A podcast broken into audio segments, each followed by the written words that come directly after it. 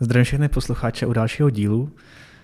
Tentokrát to bude o tom, jak se dostat do IT. A mám tady skvělého hosta Marketu. Marketu, ahoj. Ahoj. Tak začneme tím, že bych tě poprosil, kdyby se zkrátce představila. Určitě, ahoj. Já jsem Markéta tedy, pracuji jako frontend vývojářka, mimo to se taky aktivně podílím jako lektorka v Čekitas a tak nějak se snažím pomáhat a radit juniorům, jak se dostat do IT a nezbláznit se z toho. A hnedka taková první otázka, co ti do toho IT dostalo? Nebo jak se to stalo, že jsi tam dostala? Pro mě, jak se to stalo? Um, já nevím, jak moc jako to mám vzít od začátku, jestli jako od střední, uh, nebo Mm, máme času, máme času dost, jakoby, že nikam nespěcháme, takže nechám to na tobě, jo, klidně. Um, tak já teda, uh, pro mě IT nebylo někde na seznamu věcí, které bych si uh, myslela, že jsou pro mě možnosti jako kariéry. Třeba když jsem právě byla na té střední škole. Když já jsem byla na Gimplu, tak uh, bavily mě různé předměty, bavily mě jazyky, ale tak nevěděla jsem, kam jít, ale to, co se u nás jako nejvíc řešilo, kam jít po střední, bylo kam jít na vysokou školu. A myslím si, že nikdo tam jako neřešil, co chceš potom dělat za práci. Jako ten další cíl, další krok byl kam na vysokou a co z tebe dál bude, to už jako se moc neřešilo. Nevím, jestli má s tím víc lidí zkušenost, u nás na tom Gimplu to prostě byl jako ten hlavní krok na tom Gimplu to vím, to mám nějaký kamaráda, tam to je, že bez toho Gimplu jako, nebo takhle bez té vejšky ten Gimpl je takový bolestivý, no. co se týče no. uplatnění. No a když já jsem končila, tak jsem měla pocit, že jako těch oborů, kam jako člověk může jít dál, nebo oborů těch vysokých škol konkrétních, kam člověk může jít dát, dál je buď medicína, nebo právo, nebo matfis, když jsou vyloženě takový jako ty nerdi na matiku, anebo potom nějaký jako ty humanitní, ale to už jako není tak důležitý, nebo už ta prestiž tam nebyla taková. A mě bavily jazyky, jako ani právo, ani medicína jsem tam nechtěla jít. Matfis jsem si myslela, že přesně to je jenom nějaká jako teoretická, aplikovaná eh, teorie relativity. Um, Netušila jsem, že, jako, že jsou různý obory, kde člověk, který má třeba analytické myšlení nebo chce něco dělat právě takhle uh, spíš, nechci říct úplně matematicky, protože jako ta matematika je takový termín, který uh, se v tom IT hodně uh, používá, ale nemyslím si, že je to jako správný. No takže žádný z těchto oborů mě nezaujal, ale bavily mě jazyky, bavilo mě i učit, protože už jsem tak jako doučovala známý, nebo jsem vedla děti ve sboru, když zpívali tak jsem šla na pedagogickou fakultu a vystudovala jsem angličtinu a ruštinu. A dostanu se k tomu IT. Pak jsem po té vysoké škole dělala, nešla jsem přímo jako, že bych šla jako učitelka a pak řekla jeden den, tak já budu dělat IT, ale mezi tím jsem ještě čtyři roky tak byla ve světě, pracovala jsem v Londýně, byla jsem na stáži v Moskvě, pracovala jsem různě po kancelářských pozicích i jako rekruter a pak jako asistentka a zjistila jsem, že vlastně nevím, jak dál pořádně, nebo neví, neměla jsem nějakou jasnou kariérní cestu a když potom jedna kolegyně, kamarádka uh, řekla, že se naučila základy C Sharpu u Čekitas a že jde pracovat jako softwarový tester, tak pro mě to bylo, aha, to je cesta, to je možnost, to mi přijde strašně, strašně cool. A od toho momentu teda ta cesta byla už jako dost, dost přímá, protože jsem přesně věděla, kam chci jít a přesně jsem věděla, co chci dělat. Já si myslím, že můžeš rovnou na tu cestu navázat. Co, co, jako, co bylo takovým tím prvním krokem? Chápu, že předtím bylo takový, hele jasně, IT není pro mě, nebo jako je zatím nějaká matematika, nebo tak, nebo byly mm-hmm. nějaký bubáci, že jo. A co vlastně ty bubáky řekly, že vlastně neexistují, nebo co ti ukázalo, že není to tak, jak, jak se jako v té hlavě myslela? Um, No, ty stereotypy, které tam jsou, uh, jako v tom IT si myslím ještě hodně pořád dneska um, takový aktivní, nebo tak jako hodně se o tom myslí, že přesně jako člověk musí být hrozná bedna na matiku. Když někomu řeknu, že pracuje jako programátor, tak oni řeknou, je, ty musíš být tak strašně chytrá. A přitom to jako není pravda, ten člověk nemá nějaký super schopnosti. Takže Uh, to je jedna věc. Uh, další, že jako ajťáci jsou nějaký hrozný jako introverti schovaný ve sklepích, to taky určitě není pravda, že jako myslím si, že spousty lidí, kteří pracují v IT, jsou za prvý úplně normální, za druhý naopak si myslím, že jsou zvlášť v té pražské IT komunitě nápomocní, aktivní, hodně svého volného času věnují jako pomoci ostatním lidem nebo nějakých osobních projektech. V tom si myslím, že IT je jako naopak specifický, že pro lidi je programování koníček. Ty, kteří v tom pracují, tak to mají i jako rádi prostě to dělat, že je to baví. Takže naopak ty lidi jsou jako hrozně rádi se o tom baví a jsou takový i extrovertní. Třeba, Takže, i, třeba i v podcastu. Třeba i do podcastu povídej, přesně tak. OK, a co teda bylo tím prvním krokem? To byl ten Čechita, co ti kamarádka řekla a mm-hmm. tam si šla na první kurz? Jo, takže v ten den, kdy já jsem nastoupila do té jedné pozice jako asistentka do jednoho korporátu, tak ta holčina právě uh, mě zmínila, že jako takhle odchází. No a já ten den, co jsem nastoupila, tak už jsem hledala jako kurzy, kam jinam bych šla, jako ten tester nebo programátor. Já jsem vůbec netušila, jako co je frontend, co je backend. Ale on řekl, že dělala C Sharp, tak já jsem řekla, tak já půjdu na C Sharp. Byl to nějaký jako programovací asi jazyk. A to jsem teda si udělala kurz, který trval tři měsíce a bylo to jednou za týden ta uh, lekce. Strašně mi to začalo bavit, úplně jsem věděla, jo, to je to, co chci dělat. A pořád jsem pracoval na plný úvazek, bylo to po večerech, po víkendech.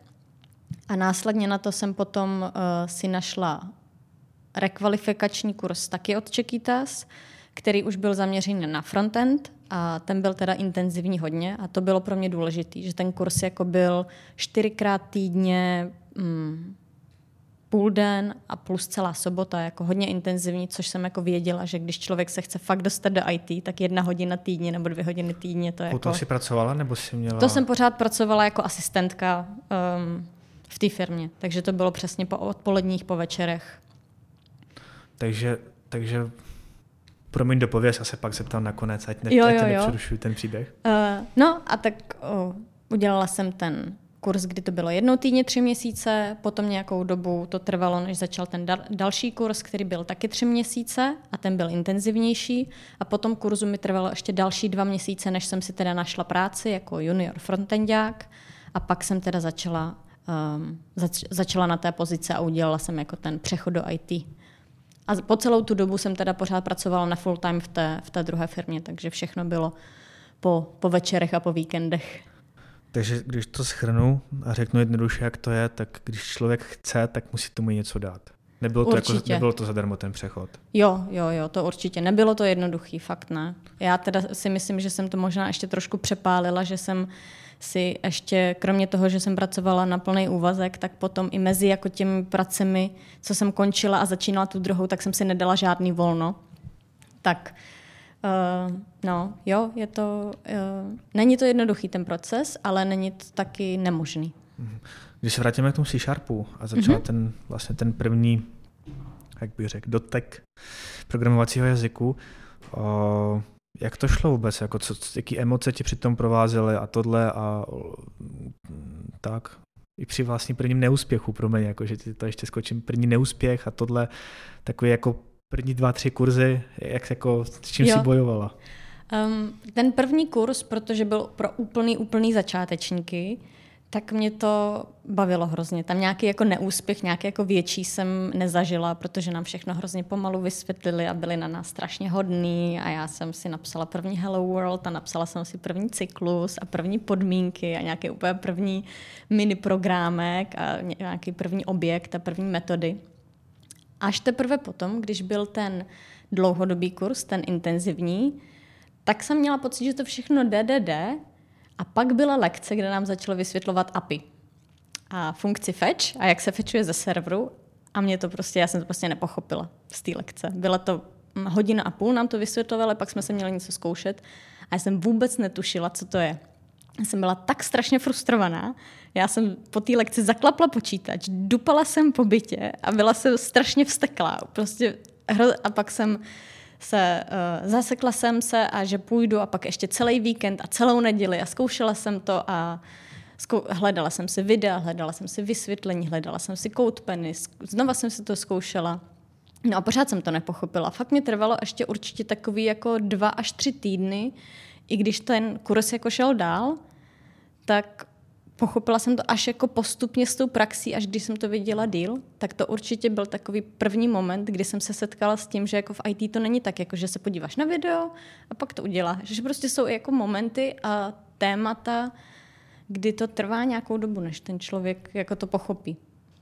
Takže kdyby si věděla, dejme tomu budoucnost, že ono to přijde, takže zpětně, kdyby si tu situaci zažila, zažila znova, že ti ten feč nešel, tak bys to jako v podstatě prožila úplně jinak, jako emočně. Mm. Teď necha, nechápu otázku, otázku teďka moc. Jo, to znamená, že kdyby si, kdyby si věděla, že to třeba jako pochopíš nebo to cvakne v trošku mm-hmm. později, tak kdyby si zažila tu situaci o tom, že ti to nejde, a tak by si to prožila úplně jinak s menší frustrací. Je to tak? Um, myslím si, že jo, ale myslím si, že je to taky věc, na kterou si člověk musí zvyknout. Já to třeba vidím v tom, uh, teď, kdy, teď když se nad tím zamýšlím, tak já jsem byla ve škole dost jedničkář, takže jako ten pocit, kdy, jsem, kdy mi něco jako nejde nebo něco nezvládám a něco jako musím s časem postupně prostě přijmout, že tak to jako, že třeba v tom nejsem nejlepší v uvozovkách, tak je to pocit, na který si člověk musí zvyknout a to IT tě to v tom teda hodně vyškolí. A myslíš si, že je to pro každýho? Jestli IT je pro každýho, ta otázka... Mm, já na tou otázkou přemýšlím ve, dvě, ve dvou rovinách. IT jako obecně obor, kde se vyvíjí nějaké aplikace a softwary, tak je tak strašně rozmanitý, že máš nejenom samotný programátory, ale máš spoustu lidí okolo toho, prostě designéry, testry, projektáky, produktáky, scrum mastery. Takže pokud někoho zajímá jako digitální technologie a obecně jako vývoj softwaru, tak myslím, že jako většina lidí si tu určitě jako nějakou cestu může najít, i když jako vyloženě programovat by nechtěli. Takže to bych řekla k IT. A druhá teda, když už jako přímo k tomu programování, co bych řekla, tak um, Myslím si, že většina lidí se může naučit programovat, ale práce jako pozice programátora, ať už jako sám na sebe nebo někde ve firmě, asi není pro každýho, protože právě tam jsou ty další faktory um, toho, jak spolupracovat s ostatníma lidma, to taky není úplně jednoduchý. Jak se smířit s tím, že prostě vždycky někdo bude umět víc, takže trochu ego tam taky může uh, někdo mít pošramocený. takže a nebo právě to, co jsem říkala, že uh, nějaký dny jsou prostě hrozně frustrující, když něco, co jako šlo, tak teďka nejde. A je to emočně pro někoho možná dost vyčerpávající, takže tak bych asi na to mm-hmm. odpověděla. Takže já to zkusím parafrazovat, to znamená, že IT jako takové je obor široký, takže jako dejme tomu, že je skoro pro každýho, mm-hmm. ale taky to programování, ať už to databází, frontendu, backendu nebo třeba mm-hmm. DevOps, není, protože je tam za A jako potřeba vysoká, vysoká jak bych řekl, mm, je tam i potřeba nejenom hard skill, ale i soft skill, když jako chce pracovat člověk v týmech a je to tak, že dokud ten člověk vlastně nějaký ten kurz nepůjde mm-hmm. a neskusí to, tak to nezjistí. Jo. No, já se chci trošku jako vyvarovat těch uh, takových um, frází, jako že programování není pro každýho, protože tím se třeba trošku přesunu k těm čekitas, protože tam se sna- právě snaží bojovat s těmi stereotypy, že právě jako pro holky to není, nebo holky to neumí, nebo programování musíš být jako mít tu pravou hemisféru, nebo nějaký, nebo analytický myšlení. Takže jsem trošku opatrná právě s takovými jako obecnýma, obecnýma radama, že jako programování není pro každýho, ale je to možná těžší, než si nějaký lidi jako představují. Jo, že jako potřeba makat. A to znamená, že když v podstatě ten, nebych řekl, to matematický nadání, nebo analytický nadání mají menší, tak o to víc musí mm, jo, na sobě jo. zamakat. Jo. OK. Další otázka, s čím teďka děláš zpětně tři roky frontend, React. Mm-hmm. Uh, kdyby si začínala znovu, znovu by to byl React?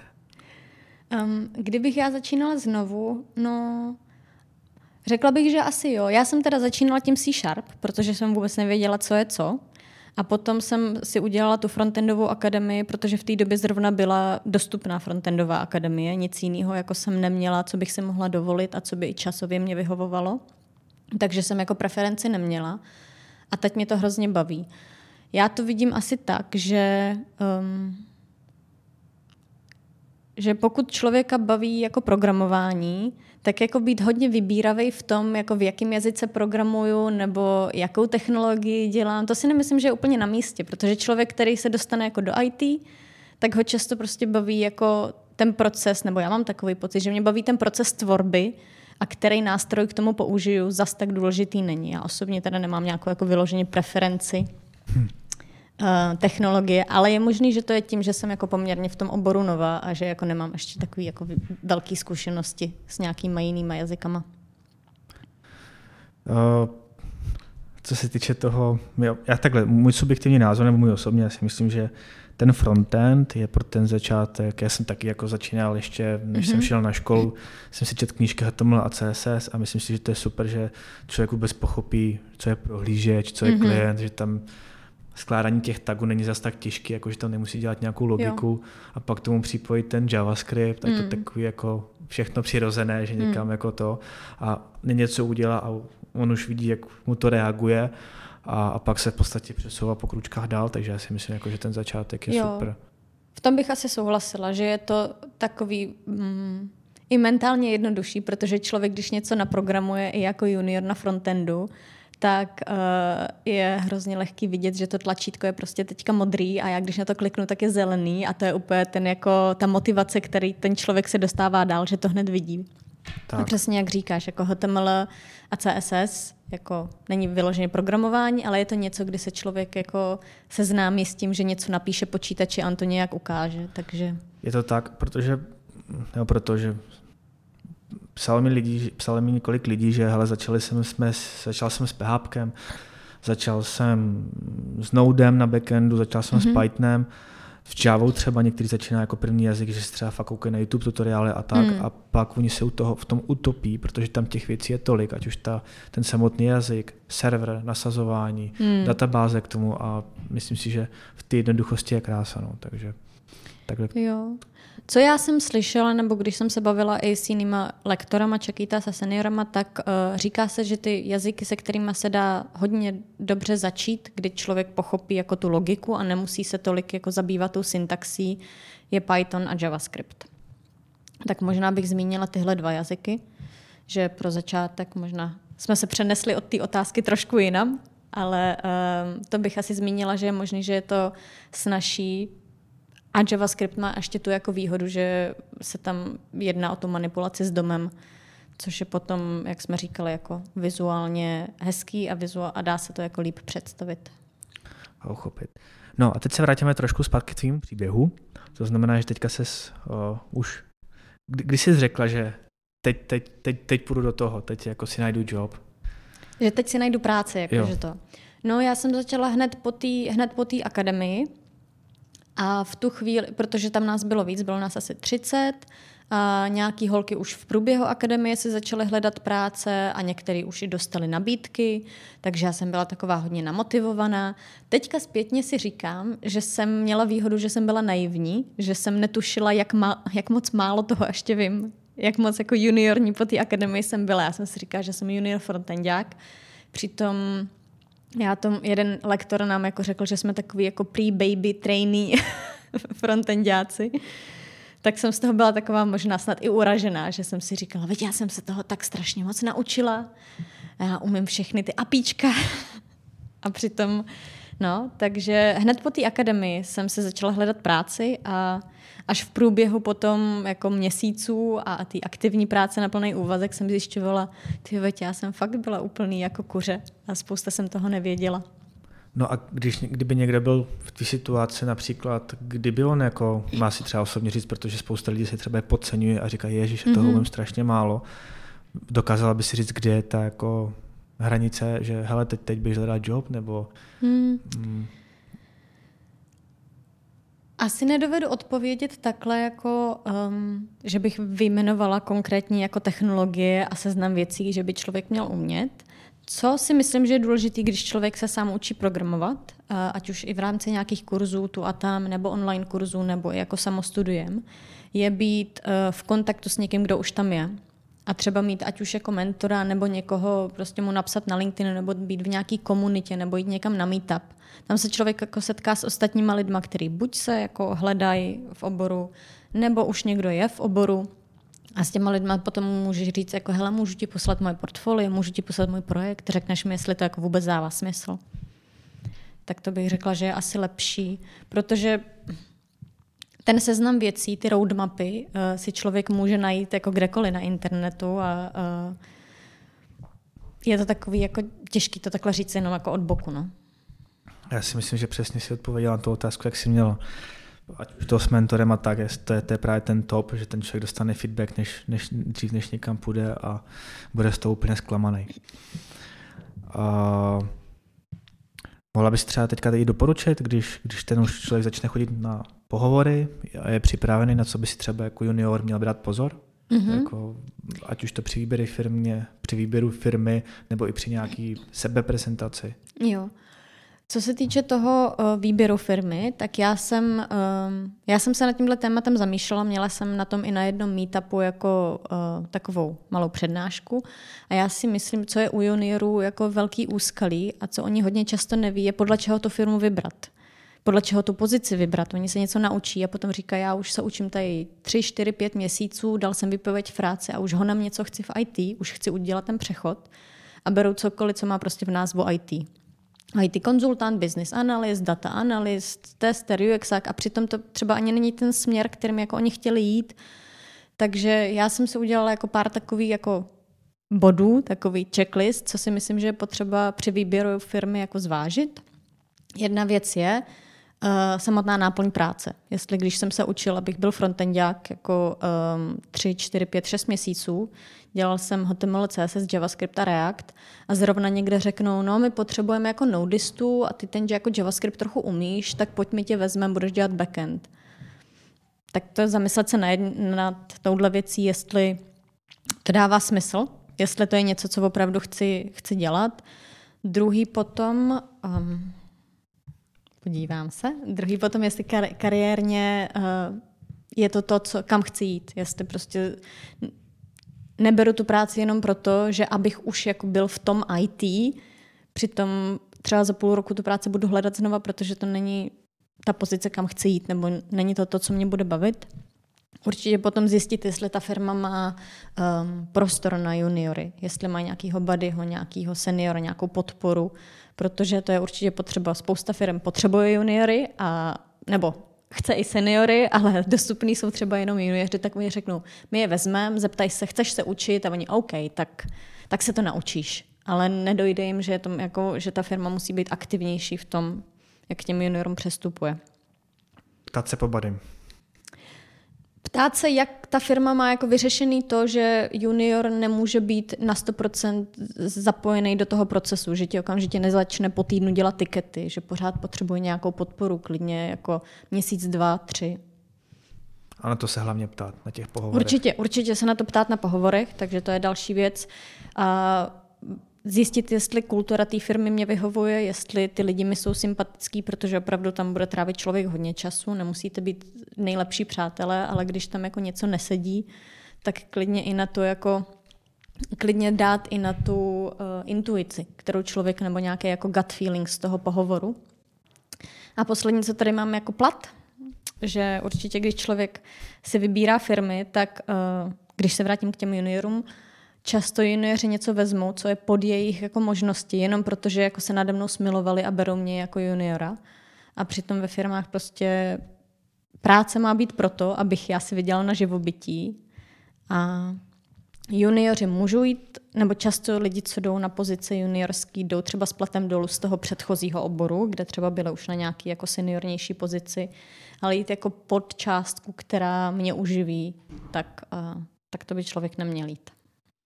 Nebo, no, nebo může třeba na měsíc nebo na dva, aby se ukázalo, že to a pak to musí jít nahoru, ale nemůže to být dlouho trvající, hmm, to hmm. nedává smysl. Jako mít realistické očekávání, protože uh, junior, který jako pořádně ještě nebyl na žádném projektu, spousta věcí se bude učit nejenom o programování, ale i jako chodu firmy a o tom, jak funguje i Scrum třeba, tak jako nedostane 80 tisíc, tak být realistický, ale jako nebrat něco jenom proto, že je to IT a že už je to třeba jako šestá práce a ještě, a ještě tu práci nemám, tak já to teda vezmu. No.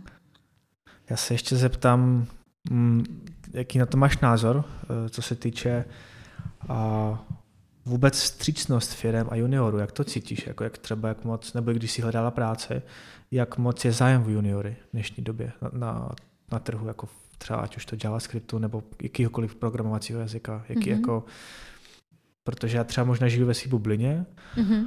a, a vím, že se hodně hledají seniory, sami seniory, my chceme seniora a a juniory se jako teďka není tolik trend, nebo to možná žiju v bublině, mm-hmm. tak mě zajímá to tvůj názor.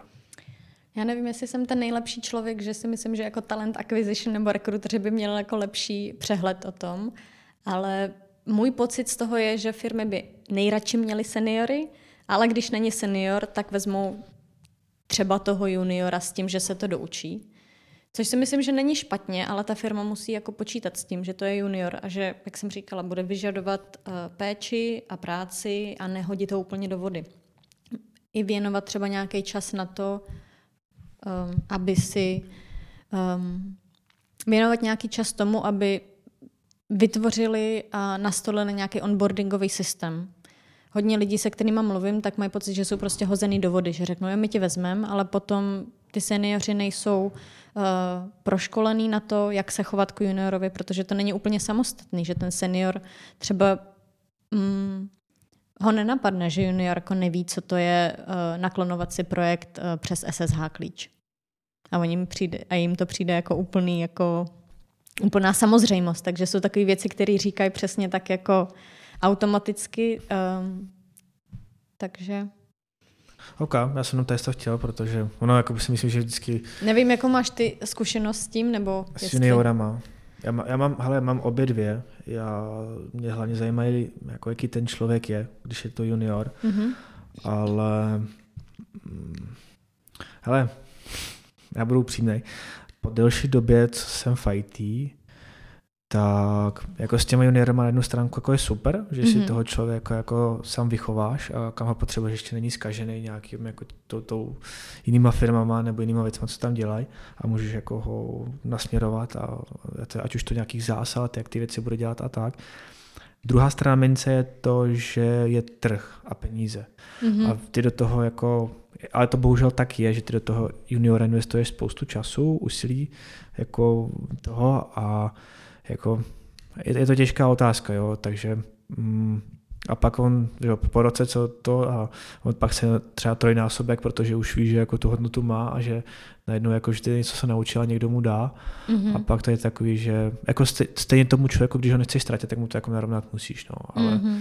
proto je to takový, že říct si, jestli jako už zaplatit toho člověka, který už ty znalosti má, a nebo pak stejně jako zaplatit toho juniora. Je to těžký. Jo, jo, jo. je, to, je, to, je to těžký a mm, myslím si, že to hodně o ty firmě. Jako, pokud ta firma z těch, těch, těch lidí váží a umí i pak toho juniora zaplatit a narovnat plat, mm-hmm. tak si mhm. myslím, že je to jako super, ale pak, když ty firmy mm, přesně pak řeší, že to, že naberou juniora přesně za malý peníze nebo nějaký míň a pak jakmile ten člověk třeba rychle vyroste, za rok, za dva si vyroste strašně rychle a známe příběhy, že pak řeknu, hele, tyjo, my jsme tady tebe investovali čas a peníze, prostě musí se nám ještě vyplatit, my tě jako přidávat nebude, nebudem. A pak podle mě myslím si, že spousta seniorů jsou hrozně frustrovaní, že oni to, jako bych řekl, toho člověka vypiplali, dali mu tu mm-hmm. lásku, ten, ten, tu péči a, a pak jakoby zase ho odejde kvůli vlastně takovýhle, bych řekl, blbosti. Kvůli platu, jako aby měl V podstatě někde. tak. Mm, mm. Proto si myslím, že měl by si ten člověk ohodnocovat, v jaký fázi je a ty firmy by měly chápat to, že když to člověka nabírají, tak prostě může za rok vyrůst a může se potýkat, že mm-hmm. ty mhm. peníze musí narovnat. Ale kolikrát ty firmy si nespočítají, že stejně je dražší hledat znova nového člověka, než jakoby přidat ty mm. peníze, které mu tam jo. máš. Má jo. know-how, má zkušenosti, znalosti, zná ten software. Určitě ještě jako ty interní procesní systémy, to je taky. Tak. Um, no, k tomu mě napadá, že um, když junioři hledají práci, tak bych asi jim řekla, že uh, platy nejsou jako o moc větší než nějaký průměr, když budete úplně nastupovat, ale ten růst je rychlejší než v jiných oborech. Že vlastně já jsem teď začínám třetí rok v IT a jsem medior, na úrovni medior, což si myslím, že v nějakých jiných jako takových specifických oborech, když člověk, nevím, dělá... Logistiku. Uh, nebo když je, uh, jak je surgeon? Chirurg? Chirurg, přesně tak. Když je chirurg, tak za tři roky jako není ještě nějaký, že by, že by se k, němu, k němu šel někdo učit. Že prostě to IT, ten růst je tam, je tam rychlejší.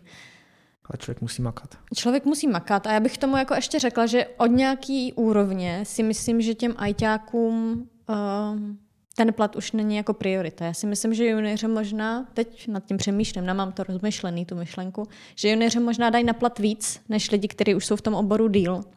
Že ty řeknu, jestli mám 70 nebo 80, možná se vezmu radši míň, ale budu jako v dobrý filmě s dobrým zázemím, s dobrým kolektivem, s dobrou možností prostě jako růstu nebo nějakého vzdělávání, než, uh, než jako si vzít třeba o těch jako ve finále 5-6 tisíc víc, ale možná junioři tady do toho stádia ještě nedospěli a ještě se jako honí, honí po tom nějakým žebříčku kariérním a i finančním, tak možná to je ten důvod, nevím. Teď mě to napadá. Dobrý point.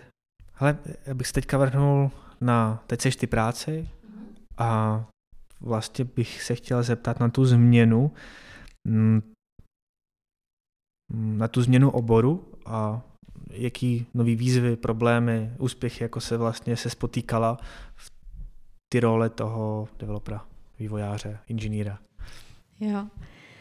Změna oboru pro mě nebyla ta změna oboru až tak jako drastická, nebyl to takový přelom, protože já, jak jsem říkala, předtím tři, čtyři roky jsem dělala různé pozice. V žádný z nich jsem nebyla nějaká jako etablovaná, nebo že by to byla moje kariéra už jako nastavená. Takže v tom jsem to asi měla lehčí než lidi, co znám a třeba moje kamarádky, který se mnou dělali ten kurz, který už jako dělali uh, účetní 10 let, 15 let a fakt byli jako na hodně vysoké pozici a teďka museli najednou jít úplně do nové role a najednou jsou tam kluci, kterým je 18 a který jsou jako mnohem dál, tak to je taková jako, myslím si, že velká škola pokory v tomhle tom uh, i. A pro mě to bylo taky tak, jakože najednou jsem musela zjistit, to programování je podle mě asi nejspecifičtější v tom, že, uh, jak jsem říkala několikrát, nebo prostě je to takový, pořád něco nevíš. A pořád, uh, i když se jako to, toho spousta naučíš, tak může přijít nějaký jako junior nebo někdo mladší, kdo zrovna se prostě vzdělával trošku jiným směrem a něco tě jako novýho naučí. Takže taková, není to tak lineární ten postup tam, i toho vzdělávání, i toho jako kariérního postupu. Je to takový hodně, um, hodně jako širší bych řekla v tom. A Spíš jako jsem měřil tam, tak za tohle taky děkuji za mm-hmm. odpověď, ale spíš jsem měřil, co se týče, teď jsi u počítače, teď najednou jakoby pronikneš do toho světu, víc chápeš, jak, jak fungují ty věci a, a nevím, problém třeba co se týče sezení u počítače, že teďka si musíš dávat nějaký pauzy, jestli mm-hmm. třeba hlídáš svoji produktivitu a ty problémy tohoto typu, jestli nějaký nový přišly? Jo, určitě. Přišly určitě ty problémy.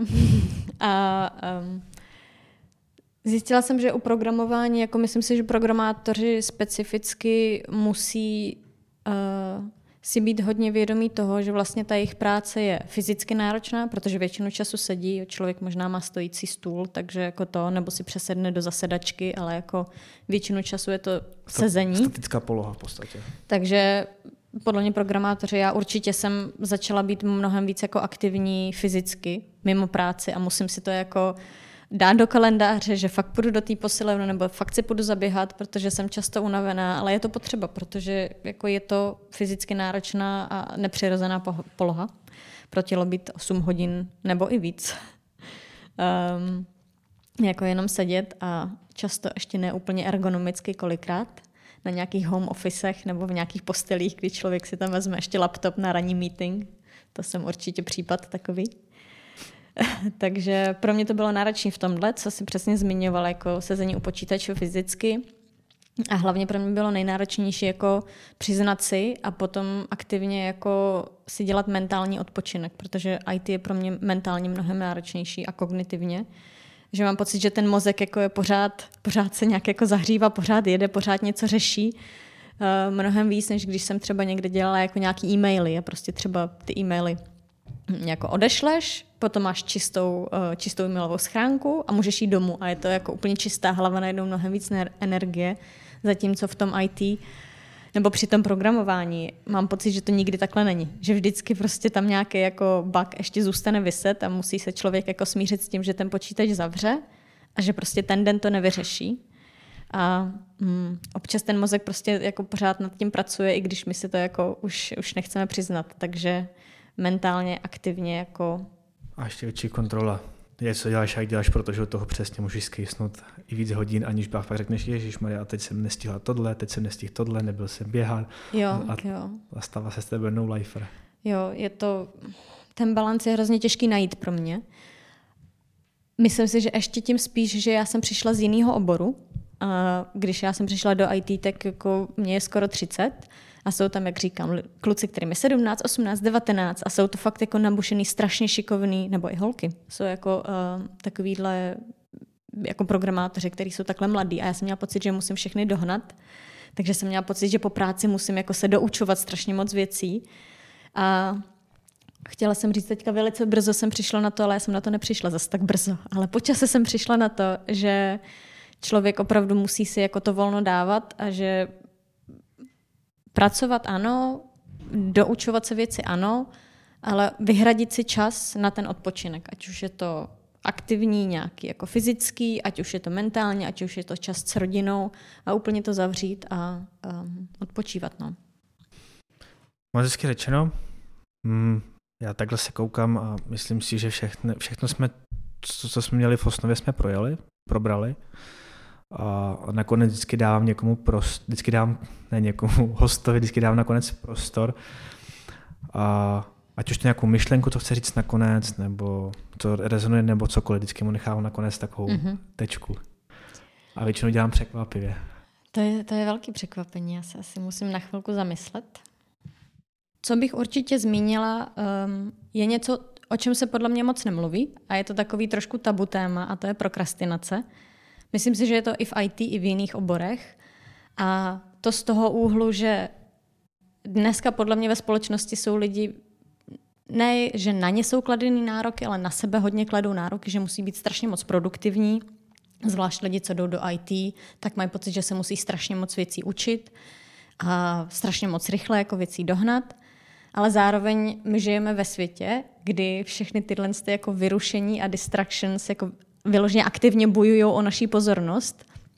Takže je jako úplně přirozený, že člověk občas uh, ten fokus ztratí.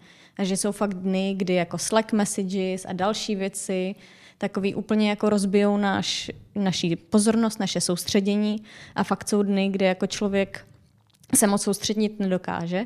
Takže si myslím, že je důležité to zmínit, že um, je to přirozený a že když si to člověk jako uvědomí, když si to přizná, tak potom může udělat i jako aktivní kroky, jak s tím, jako, jak s tím bojovat. Třeba já v práci jsem začala si dávat do kalendáře event, že, um, že mám focus time a že se soustředím, takže mi, aby mi lidi prostě tam nedávali meetingy. A když by se mě někdo zeptal, proč, tak si vypnu Slack, a je to proto právě proto, že ten Slack jako hodně odvádí pozornost. A přesně jak jsem říkala, kdykoliv to někomu řeknu nebo se na tohle téma dostaneme, tak zjistím, že všichni s tím mají problém.